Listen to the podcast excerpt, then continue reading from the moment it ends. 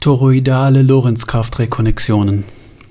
Die Entdeckung dieses Prinzips wird Louis Katz Dschugiaschwili-Hubermann zugeschrieben, welcher auch einen Nobelpreis für, für Chemiewaffen und weiße Folter und einen Oscar für die Gewaltdarstellung des Filmes Violence bekam. Prinzipiell besteht das Prinzip in der Rekonnektivität toroidaler Notenverbände, welche im dreidimensionalen Raum höhere Energieeffizienz erreichen können als konventionelle Blockbuster, in Klammern Flächenbomben.